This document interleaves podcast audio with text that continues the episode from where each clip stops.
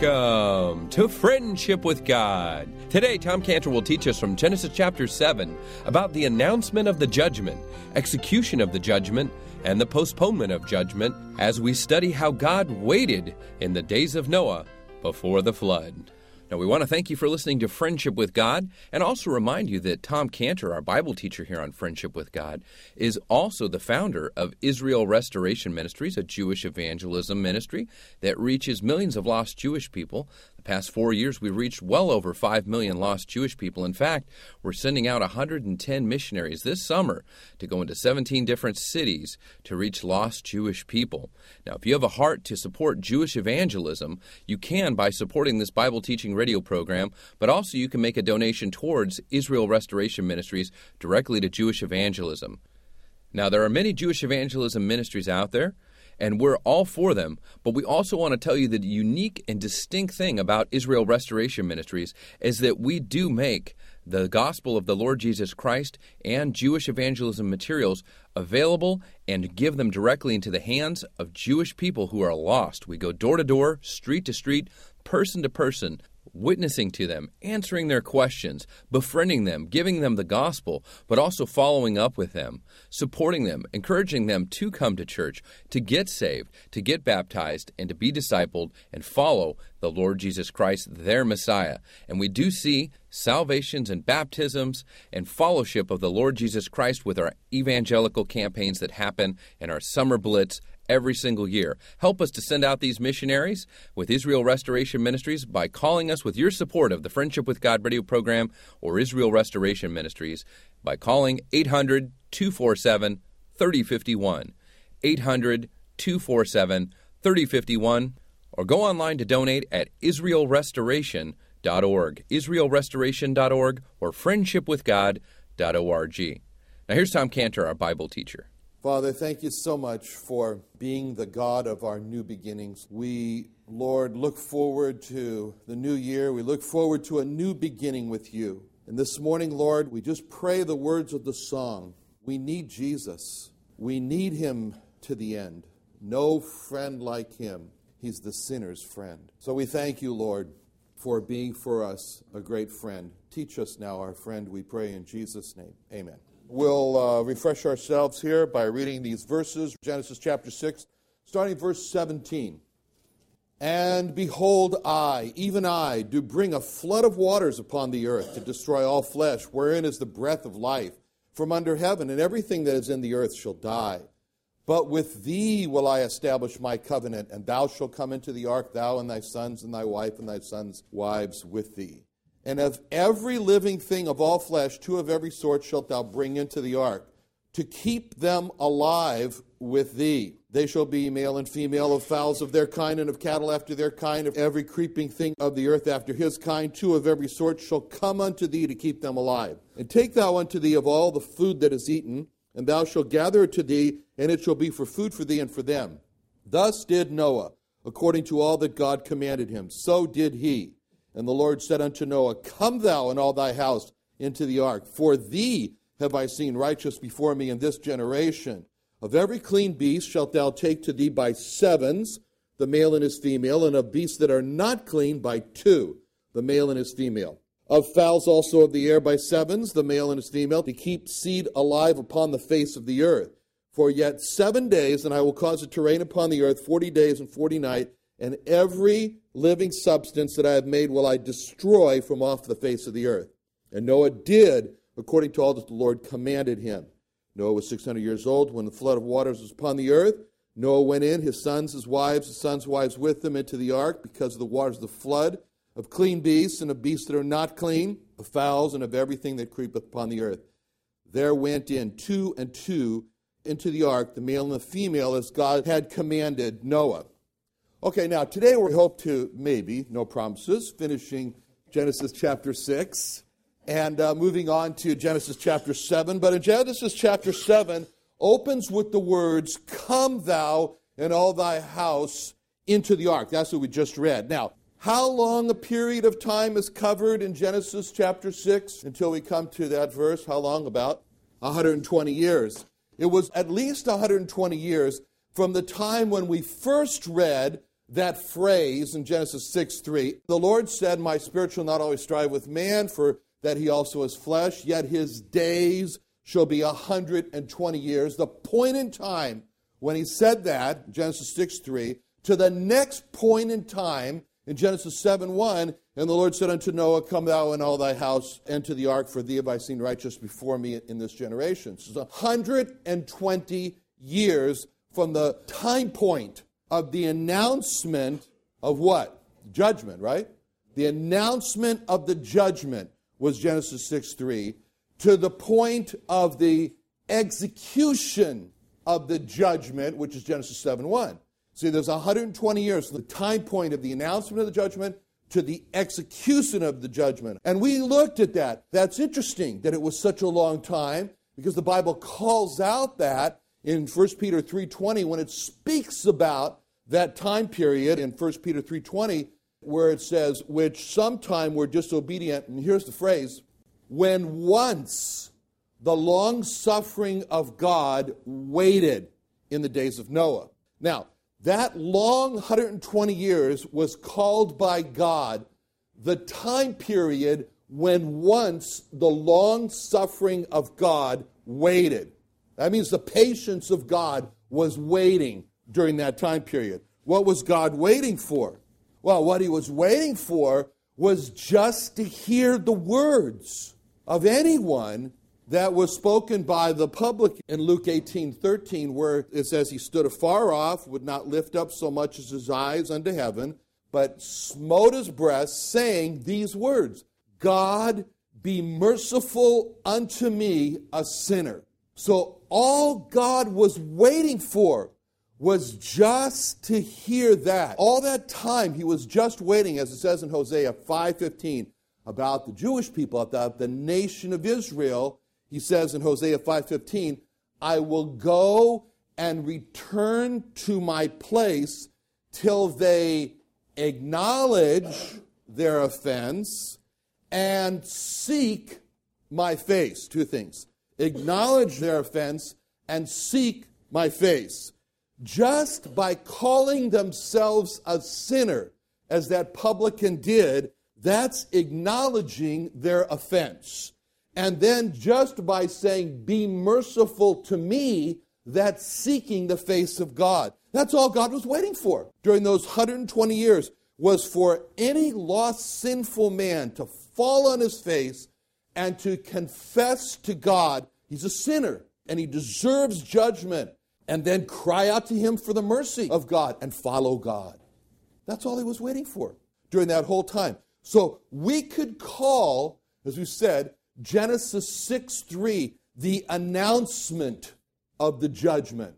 We could call Genesis 7 1 the execution of the judgment. So if Genesis 6 3 is the announcement of the judgment, and Genesis 7 1 is the execution of the judgment, what do we call the verses or the time period in between? What would you call that? Grace. A grace? Yeah, good. What else? What? patience of God. Patience of God. These are all right. Love the love of God. See, all those are giving the reasons why he did it the grace of God, the patience of God, the love of God. It's the stay of execution. Or it's the postponement of the judgment. That's what it is. It's the postponement of the judgment. Announcement of the judgment, Genesis 6 3. Execution of the judgment, Genesis 7 1. Time in between, postponement of the judgment. The Bible says in, in Romans 3:23, "For all have sinned and come short of the glory of God." Solomon, king of Israel, said at the dedication of the temple in 1 Kings 8:46, "There is no man that sinneth not." Such a great revelation for us, right? Unfortunately. All right, there's no man that sinneth not. Those verses are for every person an announcement of the judgment. The soul that's in it that shall die in Ezekiel so forth.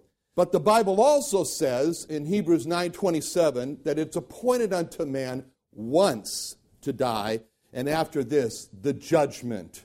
So that verse is for everyone describing the time of the execution of the judgment, the time of their death.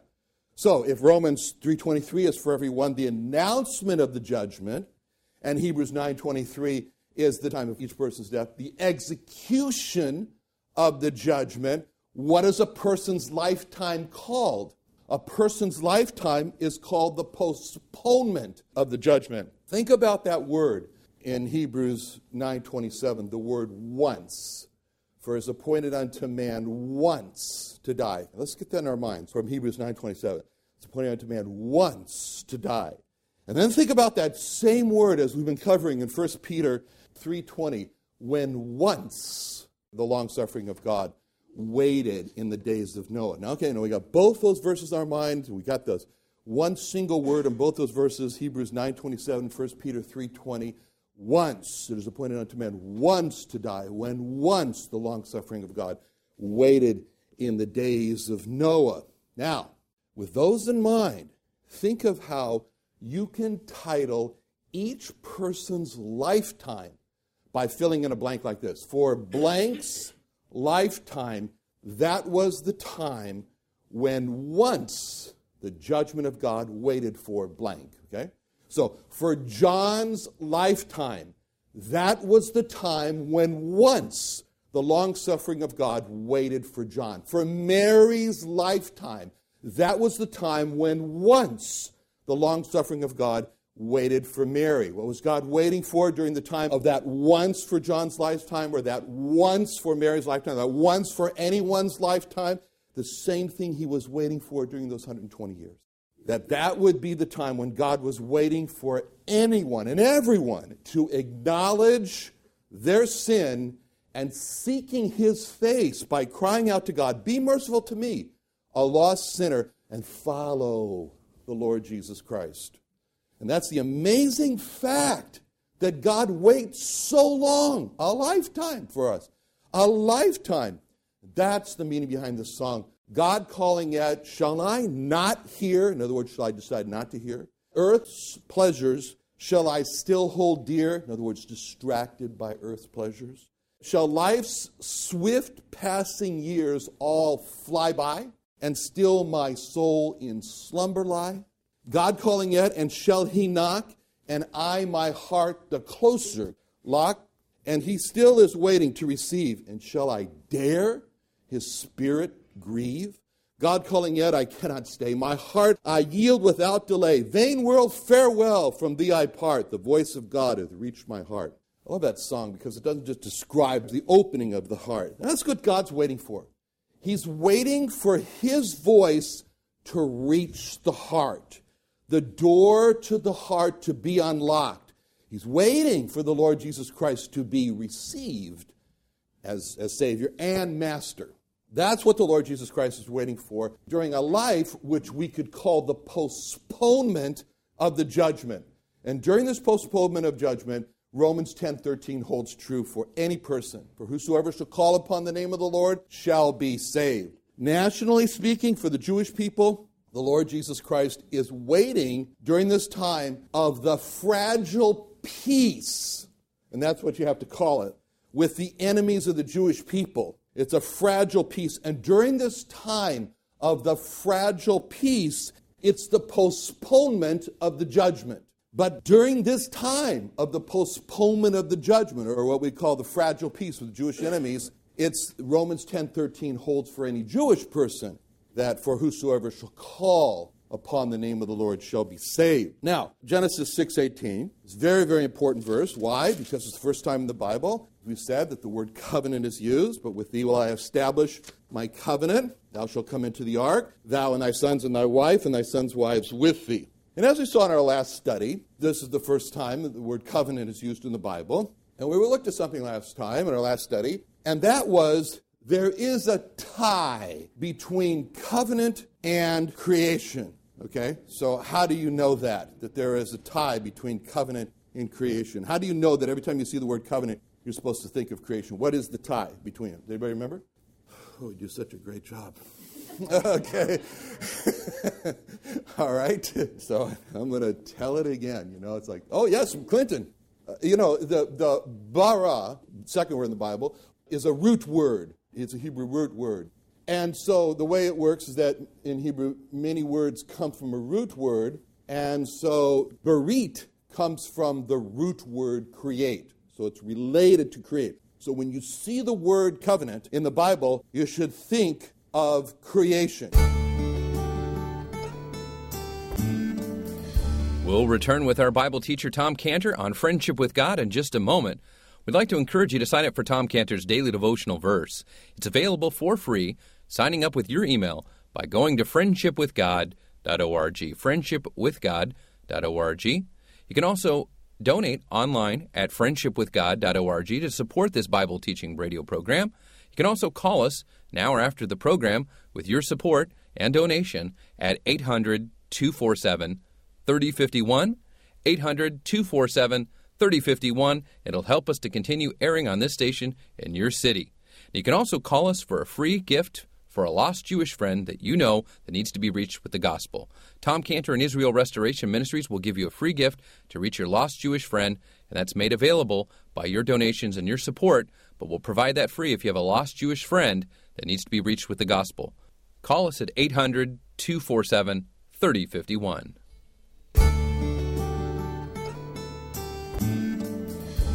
When once the long suffering of God waited in the days of Noah. Now, that long 120 years was called by God the time period when once the long suffering of God waited. That means the patience of God was waiting during that time period. What was God waiting for? Just by calling themselves a sinner, as that publican did, that's acknowledging their offense. And then just by saying, Be merciful to me, that's seeking the face of God. That's all God was waiting for during those 120 years was for any lost sinful man to fall on his face and to confess to God he's a sinner. So, with that in mind, tell me, and don't try to tie it to covenant, but just think about creation. What are some of the characteristics of the creation? Oh, what would you say? Yes. Everything came from God. Oh, yeah, right. Everything came from God. That's very good. We're going to come back to that in a minute. Yes. Okay, made of nothing. That's very important. Made of nothing. That's a very, very important part about creation. They were made of nothing. There's another Hebrew word, asa, which means to make. The difference between the word bara and the word asa is that bara it means create out of nothing. Asa it's not so good to use the word create for that. It's to make. And really, we could say when a person calls something a creation, you know, I have this beautiful painting. Would you like to see my art creation? That's not a creation. That's a rearrangement. okay? when a person creates a beautiful painting, he's merely rearranging paints that are on his palette onto a piece of canvas to make the beautiful painting. That's a rearrangement. When man creates something, he's taking something that already exists and rearranging it to so called create something. He's not creating something.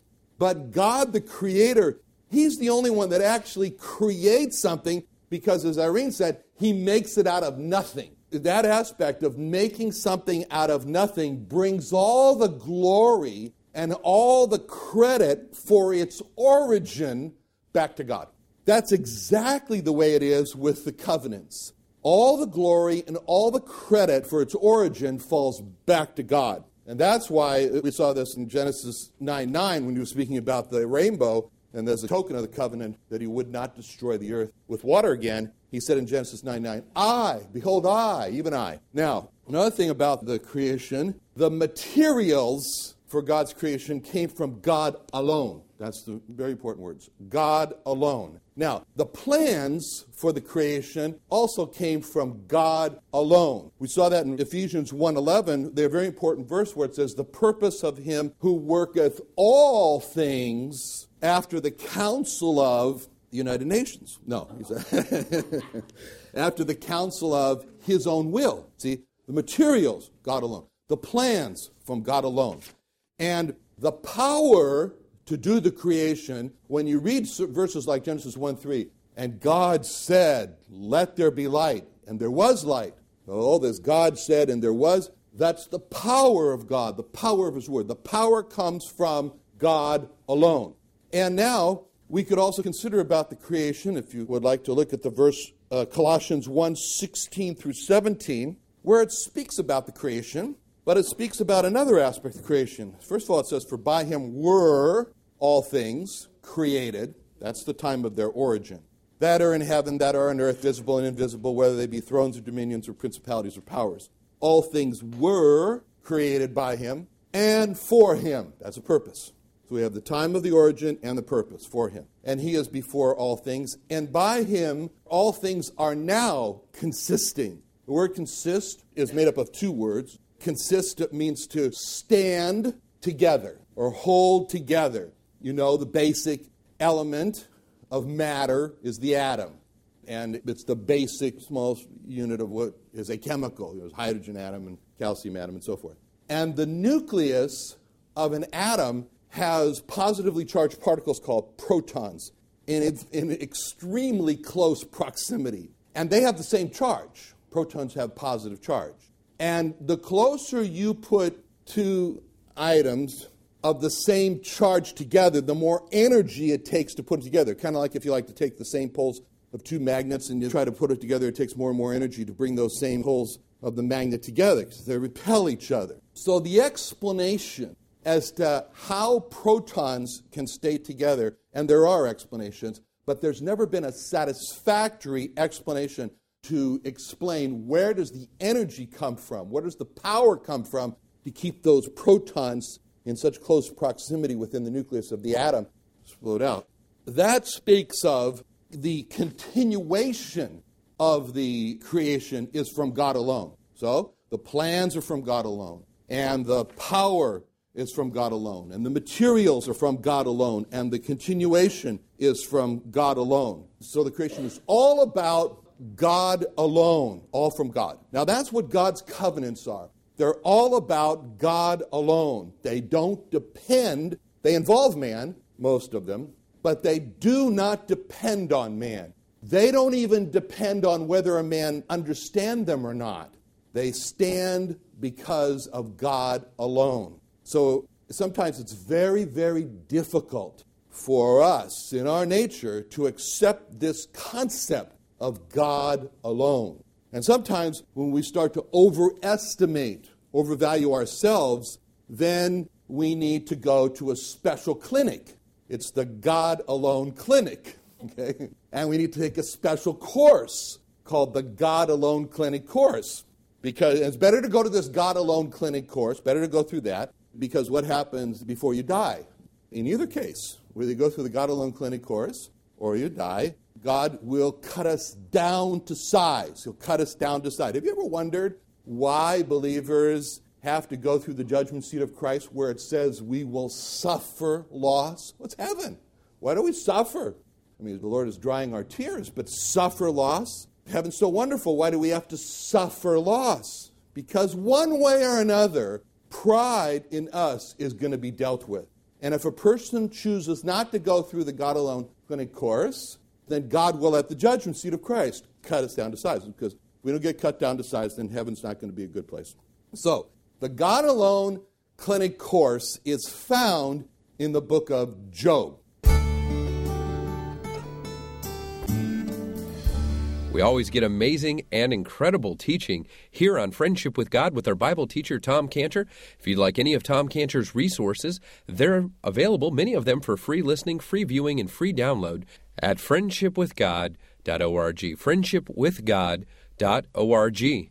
Now you can also just click on the resources there to get to Tom Cantor's online bookstore of all his materials they're available again there online at friendshipwithgod.org. Just click on the resources tab. Now, we can't continue on this radio station that you're listening without your support. So, we want to reach out to you and say if you're enjoying this teaching on friendship with God, or even listening as you're downloading these messages, we would love your support so we can continue broadcasting and teaching the truth of the Word of God. To support us, you can call us directly at 800 247 3051 with your tax deductible donation of any amount. Again, 800 247 3051. You can also donate online at friendshipwithgod.org, friendshipwithgod.org, or 800 247 3051. We have full time missionaries, part time missionaries, and volunteers like you that help us in reaching the lost Jewish people in our cities and our neighborhoods. If you'd like to support Jewish evangelism or get Jewish evangelism materials to give to lost Jewish people that you know for free, you can call us at 800 247 3051.